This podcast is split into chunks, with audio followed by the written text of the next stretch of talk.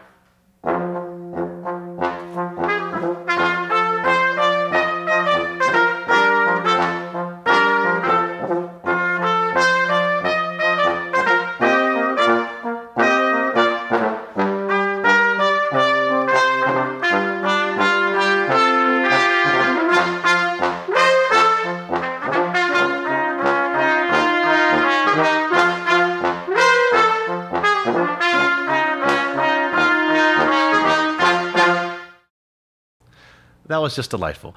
Thank you so much and welcome to Inwood Artworks On Air. So let's meet everyone. Uh, Aaron, would you start? Sure. My name is Aaron Paul, and I'm the French horn player in Calliope Brass. My name is Rebecca Steinberg, and I'm a trumpet player in Calliope Brass. My name is Jen Hinkle, and I'm the bass trombonist for Calliope Brass. And my name is Sarah Mayo, and I am the tenor trombonist for Calliope. Thank you so much for being here. Rebecca, could you tell our listeners what we just heard? The first piece we played was called Scherzo. It was by John Cheetham and it was written in 1963. It is a brass quintet standard. It is a very fun opener. We often play it as the first piece on our programs. Um, and the composer said it should it evokes the feeling of the Wild West. So I hope I hope that conveyed to the listeners here. Um, the second piece we played is a medley that we use in our uh, educational programs, especially What's Your Story. Um, we call it 1877 Themes for Kids. Usually we play Cars for Kids at the end and we get booed off the stage. but the, the, the medley is we want to show our the children in our audiences how music is all around them it's in movies it's in tv shows it's in commercials but we didn't we didn't get that far today um, and i hope you were able to name a few of those tunes Mario Brothers. you got mario yeah And did I hear All right. DuckTales as well? You did. Awesome. Fabulous. So that was kind of a stamp um, or snapshot of the scope of your repertoire, which is really impressive. And um, I really perked up when I heard the Mario theme because I have a student right now, piano student, who brought that piece to my attention for the first time. It's actually pretty brilliant video game composition by a Japanese composer uh, from the 80s, I believe. But anyway, that was that was really cool. So, having been at a conservatory myself, no offense, but brass folks were always seen as that group on that side or that wing of the school. um, uh, peculiar personalities, sometimes, not always, but but perhaps the result of the demanding nature. Sometimes, I, I mean, I don't know if it's true, but the the generally understood idea I felt that was believed among all musicians, but the, maybe it's because of the the need to develop and keep in shape the musculature in your mouth. I have some brass friends who talk about how they can't take breaks ever from practicing. Um, so I was just wondering. I'm personally curious what your take is on brass. Uh, not to get away from the repertoire, but I, I'm I just wanted to sneak this question in about what the br- brass personalities, if there's such a thing, and how you guys manage that as an ensemble. There is definitely a brass personality thing. And I would say that in terms of being quirky, uh, Calliope Brass is maybe one of the most fantastic examples of a quirky brass quintet that is uh, And a range of personalities. the range of yeah. personalities as And well. neuroses. yes. if they're the typical brass stereotypes though necessarily Yeah, not not necessarily, but uh, we all we all definitely have that quirk, and you know I think part of what makes brass players um, so maybe quirky and you know as said neurotic uh, is because in all ensembles. Um, there's only one of your particular instrument, and yet you are so you're called upon to be very independent in your line in a way that a lot of um, other instruments are not necessarily in a group. And all winds kind of have this problem versus like string instruments, which you know you're blending a little more. So we all have two different roles in ensembles, especially in like for example an orche- orchestral ensemble, where many times we're soloists and then all of a sudden we have to be play as a group. So you get this kind of really interesting thing because uh, where occasionally you're stepping into that soloistic role and your individual part is important because you're the only person playing that and yet you are still part of one like collaborative instrument within that ensemble which is the brass you know the trombones or or things like that. So it's a very unique kind of instrument dynamic where there is a lot of independence and yet a lot of collaboration within your individual section within the brass in general And I think another one of the challenges too is as a student learning a brass instrument, the rate of, let's say, accuracy. I th- I feel like the rate of competence as you as you gain skill on your instrument, the curve is a little more dramatic towards the end. Uh-huh. Whereas if you know when you learn to play the piano, you're going to push a button, the note's going to come out. Pretty much. And so that's pretty nice. When you play the flute, you push the buttons, you have to blow in the right direction, but the notes come out. You play the horn, Right. that's not what happens for a long time. And so that that learning curve, I think, attracts certain personalities. And it also, you know, I think it is something that affects the development of those personalities as you move through, you know, from a student to early professional, professional, because that's one of the real challenges of mastering the instrument. And so you're in these orchestral situations doing soloist, blending in with the rest of your section, and you're trying to navigate. When I push down this one button, there's about 19 notes that could come out. I really hope the right one comes out. and so navigating around that, I think, also kind of informs, you know, the, the folks who self-select into that lifestyle. And it requires a very supportive community, um, which is probably why you see those brass players hanging out together. They know how it feels. they know the pain. They all they all know exactly what it means to literally keep your chops up. Right, right, exactly. they know the struggle. I know firsthand that Calliope Brass is an ensemble open to new ideas, innovative collaborations, and generally saying yes to what comes along. Since they performed several times for Inwood Artworks, particularly our back porch show, our Filmworks al fresco program outside in the parks, and also our first ever Inwood Music Festival. So thank you for that, by the way. Uh, it was wonderful times. And uh, I'm wondering, has that say yes mindset served the group well in the last eight months? Because it's been a different kind of uh, response to things. Yeah, we definitely have had to make a pretty major pivot. Our entire season dried up, as you might expect. You know, uh, no live performances. So all of a sudden, we're looking at our season and going, "Phew, it's all gone. and especially being, you know, a group that isn't really conducive to, for example, playing is not, you know, like one person with a guitar might be able to go outside and play for people sitting on a sidewalk, a brass quintet, eh, not so much, you know, in these current spaces where everybody has to be so far apart. Um, so we've had to be very creative about the kind of projects that we have been getting into. So, um, for example, one of the biggest things that we did is the um, kids show, What's Your Story? We've been very busily creating an entirely online version of that so that way schools can have access to that kind of quality music education even if they can't meet in person. And so we wanted to be able to adapt to whatever because no one knows what's this school year is going to be like. And so we have been working very hard on doing that. We've also released a lot of really fun videos for, um, you know, just doing some home recording stuff where everybody records remotely, and then our audio engineer and me, our video engineer, do an unholy amount of work. I gotta, ju- I gotta jump in here on that. It's nothing less than miraculous. The audio engineering feat for the Hindemith and the Gabrieli, and I recommend that our listeners go on YouTube. Those are the two I heard. Yeah. Are there are there more than those two? There are. There's an armed forces medley uh, that we did for um, Memorial Day. Memorial Day, and then there is also somewhere over the rainbow that we did, and uh, which is uh, I think it's on our YouTube video as the last bottle of hand sanitizer. The the video itself is very kind of uh, an animated throwback Oh, yeah. to the last unicorn from the 80s. So uh, I do want to I do want to jump in and and thank my partner Alex Ozelins is our audio engineer and he performs miracles and he's wonderful and I Sound love him is very amazing. He taught us all how to use recorders, and Yeah. it's Yeah. amazing. Yes. Sorry to interrupt. No, that's okay. No, he's he has done a really great job of enforcing standards on how to do things, um, and he's very exacting, and it really has given us an incredible product. And yeah, and we're really really grateful for his support.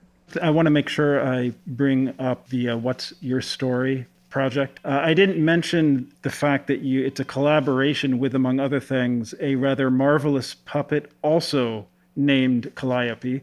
So, how exactly do brass bands and puppetry collaborate? who wants to take that one?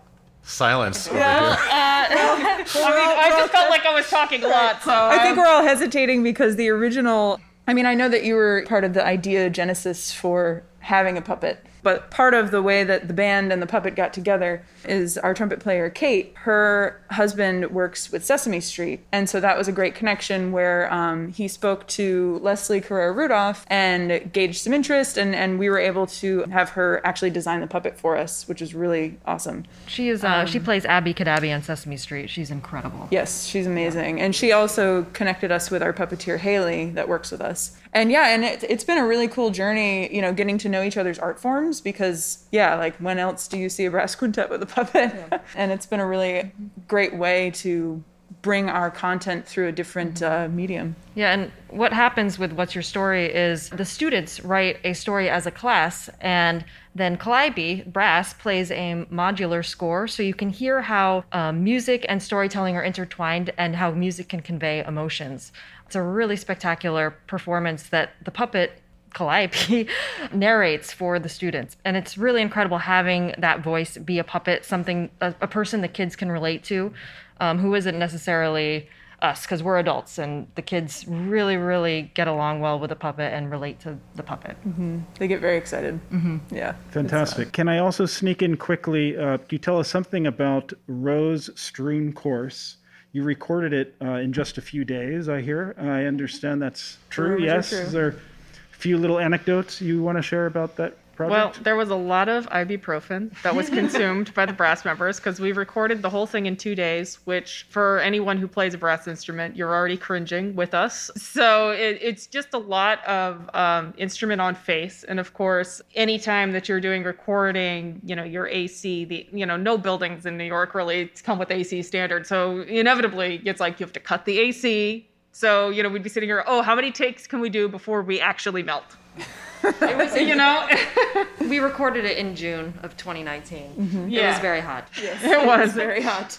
It was a really fun process. The fact that we managed to get it done was incredible. Uh, we owe a lot of that to, um, we had a very dear friend of the group, uh, Matthew Mislenka, who sat in the booth with the score and was like, okay, you got that. We got to move on, you know, and was just telling us, you got this one, you didn't get this one, and was really honest with us about where we were because otherwise, uh, we're all such perfectionists. We probably would have played everything.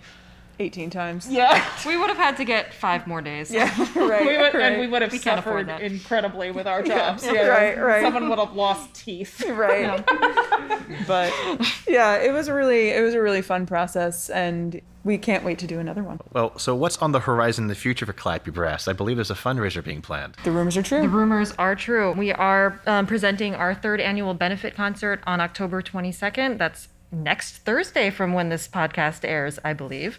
And I hope some of our audience members will join us. It, we recorded it virtually in August, or we recorded it in a studio space, so we were able to have a socially distant concert and it is going to be really fun. Um, this is a benefit concert slash award ceremony for some reason. Calliope, the puppet, is going to be giving us awards, um, and we talk about everything we're working on in Calliope Brass right now and what's happening in the future for us. And we also play some music, of course.